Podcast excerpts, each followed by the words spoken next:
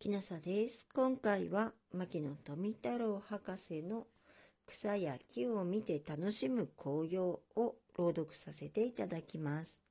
私どもは植物を研究しているからいろいろなことを知っている。知っているから楽しみが深い。朝夕に草木を我の友とせば心寂しき折り節もなしと私のかつて歌った歌である。私どもは他の人がするように芝居を見て楽しんだり、お酒を飲んで楽しむというようなことをしないでも、